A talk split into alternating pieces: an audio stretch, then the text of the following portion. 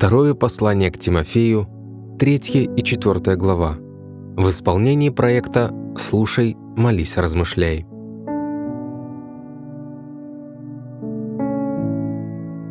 Знай, что в последние дни наступят тяжкие времена.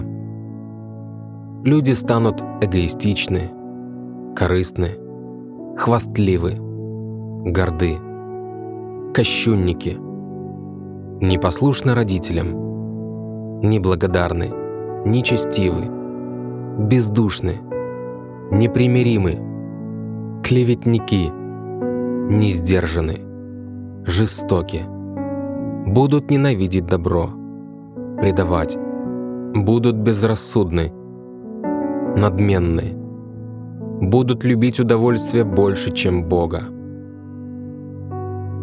Благочестие будет для них лишь внешней формой, но его реальную силу они отвергнут.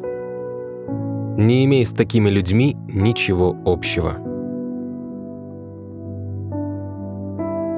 Среди них есть такие, кто проникает в дома и обольщает легкомысленных женщин, которые обременены грехом и идут на поводу всевозможных желаний, всегда учатся и никак не могут постичь истину.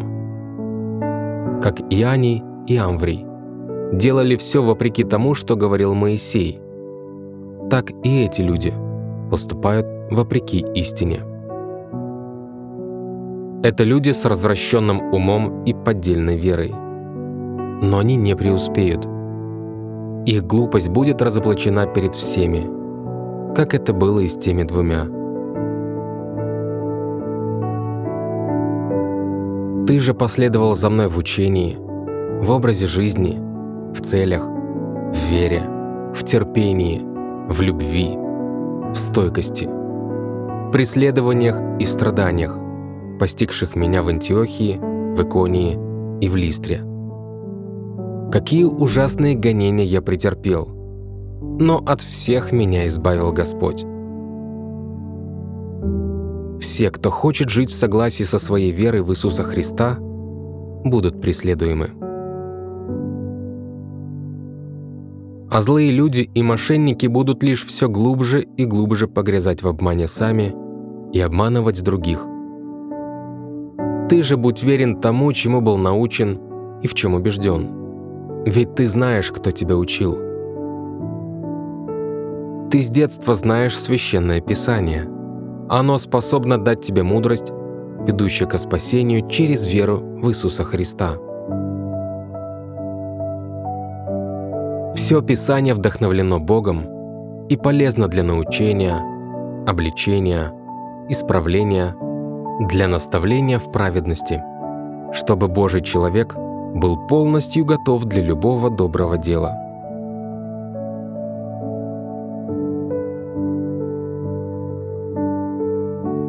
Пред Богом и Иисусом Христом, который будет судить живых и мертвых, и потому что Он вернется, чтобы править как царь, я торжественно призываю тебя – возвещай Слово. Будь настойчив и в удобное, и в неудобное время.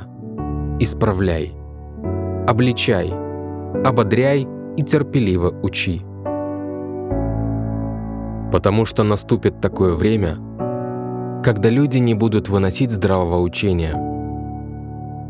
Они будут приглашать и жадно слушать тех учителей, которые будут говорить им лишь то, что они сами желают услышать они перестанут слушать истину и обратятся к мифам. Но ты во всем будь трезв. Переноси трудности.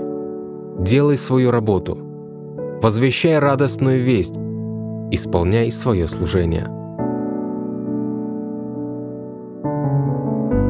А моя жизнь уже проливается как жертвенное возлияние. И мне осталось совсем немного – Я хорошо боролся. Я пробежал всю дистанцию и сохранил веру. И сейчас для меня приготовлен венец праведности, который Господь, праведный судья, даст мне в определенный им день, и не только мне, но и всем, кто с нетерпением ожидает его прихода. Постарайся прийти ко мне поскорей, потому что Димас оставил меня. Он предпочел благо этого мира и ушел в Фессалонику. Крискент ушел в Галатию, а Тит в Далматию. Со мной остался один Лука. Возьми и приведи с собой Марка. Он хорошо помогает мне в моем служении. Тихика я послал в Эфес. Когда будешь идти ко мне, принеси, пожалуйста, мой плащ. Я оставил его в Траде у Карпа. И захвати книги, особенно написанные на пергаменте. Кузнец Александр причинил мне много вреда. Господь сам воздаст ему по его делам. Ты тоже остерегайся его, потому что он сильно противился тому, о чем мы возвещаем.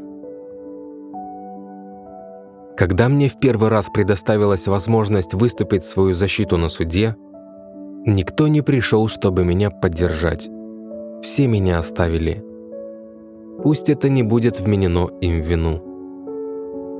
Но Господь был рядом со мной и дал мне силы, чтобы через меня было проповедано послание так, чтобы его могли услышать все язычники.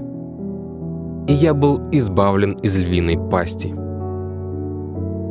Господь и в дальнейшем избавит меня от всякого зла и спасет меня для своего небесного царства. Пусть же Ему будет слава во веки. Аминь.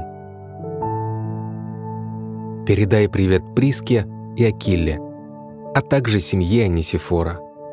Эрост остался в Коринфе, а Трофима я оставил в Милете больного.